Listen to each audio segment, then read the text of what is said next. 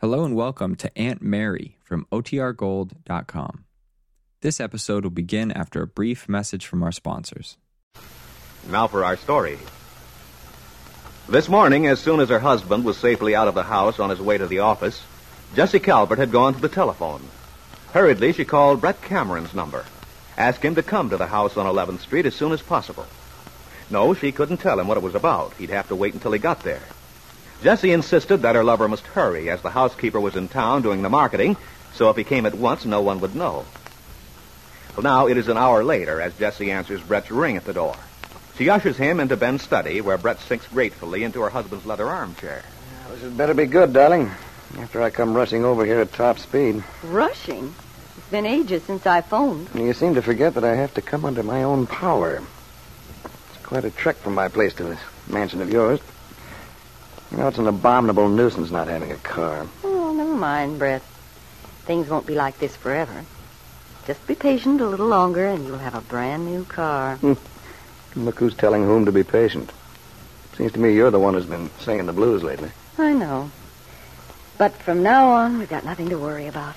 Everything's fine, Brett. That's what I wanted to tell you. All right, Jessie, let's have it. I can do with a spot of good news. Brett, I have something to show you. Oh? Look at this. Hmm. Ben's will, huh? Mm-hmm. Farnsworth sent it from Chicago yesterday. I've been dying to let you know. But this morning was my first chance. Wow, this is something. Now, aren't you glad you came over? Well, wait I see what it says. I, Benjamin Calvert, resigning at so-and-so and so forth, in the town of Kyliev, being of sound and disposing mind and memory, and not acting under duress, fraud, or undue influence of any person whatsoever. Now, never mind making the obvious wisecrack. And you can skip all that preamble. Here it is. This is the interesting part. Hmm. Do hereby give, devise, and bequeath unto my beloved wife, Jessie Calvert, all of the balance of my estate of which... Now, hold on a minute, Jessie. Says balance. it certainly does. You didn't see the beginning. I hereby give, devise, etc., etc., the sum of one dollar to my daughter, Kit Calvert. Now, do you feel better? One dollar. Oh, I think I can spare Kit that much, don't you? Well, it seems a pity, but if we have to, we have to. I will say Ben did a thorough job. Didn't seem to leave a single loophole. yeah, I read the thing pretty carefully. I admit I don't know much about wills, but this one looks fine to me. Hmm. Oh, this part especially gladdens my heart, Jessie. Do hereby make, publish, and declare this to be my last will and testament.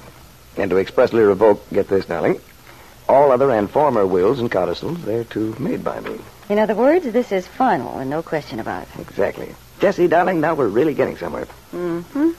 You know, the first thing we'll do is sell this house. It's a white elephant, really, but, well, with a good coat of paint, it could bring a fair price. We could always build if we... Brett, aren't you being rather generous with that editorial we? Meaning what? I just wondered if you weren't getting ahead of yourself. Oh, look, my pet. You hinted at something like this before, implying I was just along for the ride. I told you then, and I repeat now, without me, you wouldn't have gotten anywhere with Ben. Don't forget it. What if I say you're all wrong? It won't work, Jessie. If I hadn't told you how to manage Ben, how to turn him against Kit and all that, she'd still be sitting pretty, and you'd be coming out with half of what you'll get this way. But not the way things stand now. The way things stand now, you'd be a smart girl if you didn't get too high-handed with me. We're in this together, Jessie, and it's no time for you to take that tone. Remember, there's still work to be done, and you can't do it alone, even if you are nicely fixed up in that will. I'm not so sure about that. Really? What's this all about, Jessie? You got something up your sleeve. Or think you have. Yes, I have, Brett. You see, this will might go into effect a lot sooner than you realize.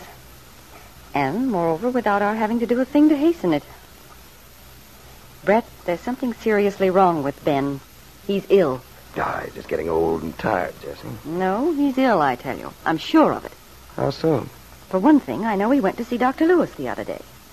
He insisted it was just for a routine checkup, but I'm pretty sure there was more to it. Hmm? Did he tell you what the doctor said? Yes, but I have an idea he was lying. According to Ben, he's in perfectly fine shape. But there's something queer about the whole thing. Nonsense, Jessie. You just want to think that. You're dramatize. No, I'm not. I tell you, Ben's ill. I think he doesn't want me to know. What makes you think so? For one thing, he acted so peculiar about the medicine. Well, what medicine, Jessie? I wish you'd be more explicit. Well, the day Ben came back from seeing Dr. Lewis, he had this prescription. Mhm. I happened to pick it up, and when I realized what it was, I offered to get it filled for him. Well, you should have seen the fuss he made. He got very excited, told me not to be such a busybody and so on. Hmm. What was the prescription for? Oh, I don't know. You know how they write those things out. You never can make any sense out of them, and, and Dr. Lewis has such an illegible scrawl anyway. Hmm. Did uh, Ben get the medicine himself? Yes, and that was queer, too. He came in with his package. It had Perry's drugstore sticker on it, so I assumed it was toothpaste or something of the sort. Hmm. Naturally, I unwrapped it. When he found out, he was absolutely furious for a moment. What excuse did he give? Oh, he said, supposing it had been a present for me, a surprise or something. But I'm sure the real reason was he didn't want me to know what kind of medicine it is.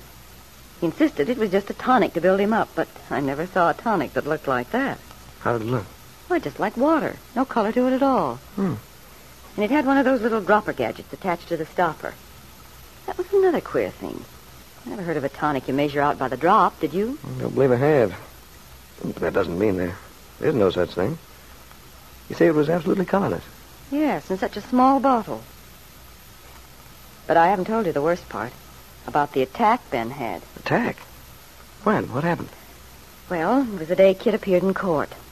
Afterward, Ben and I were on our way back to the car, and Randy Lane came along. Mhm.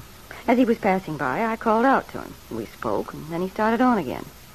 But, of course, Ben couldn't let it go at that. You know how he feels about the Lane family. Yeah. And he knew Randy's been visiting Kit and so on. So he started baiting him about her getting a pretty stiff sentence.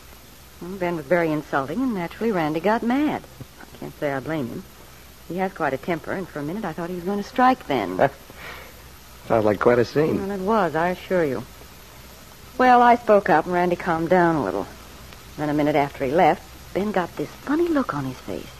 Brett, was the color of ashes. Hmm. He sort of clutched at his chest as if it was hard to breathe.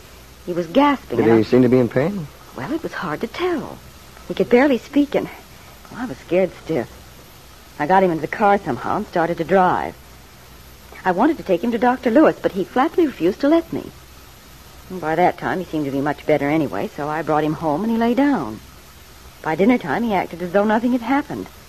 He did look awfully tired, though. Jessie, you better go see Dr. Lewis yourself. Find out what's wrong with Ben. That's what Ben said. He did. Mm-hmm. He told you to? Mm-hmm. That's why I'm pretty sure he must have made the doctor promise to keep Mom. Just the same, you ought to find out. From what you say of Ben's symptoms, he might have one of several ailments which afflict men of his age and temperament. Be hypertension or something to do with his heart. Main thing is for you to find out exactly. I know, Brett. But suppose Ben has made the doctor promise not to tell me the truth? Well, then you'll have to bluff. Pretend you're pretty sure and just want confirmation. You can handle it somehow. Well, Lewis is quite clever, Brett. I hate to take the chance. It's perfectly safe if you're shrewd about it. And you can be. Well, suppose Lewis smells a mouse. Well, he won't if you handle it right. Well, don't you realize how important this is? If Ben's seriously ill, it could make a big difference to us. Yes, I know. In other words, my sweet, it it might save us a lot of trouble. Jessie couldn't repress a little shudder. It seemed to Ben's wife that she and Brett were on very dangerous ground indeed. It would be better, she reflected, if they could remain in the role of passive, innocent witnesses to the inevitable toll which life exacts from every man. But to be sitting there, calmly waiting for it to happen, well, even Jessie wasn't hardened up not to feel uncomfortable. Then she looked at Brett. He was smiling.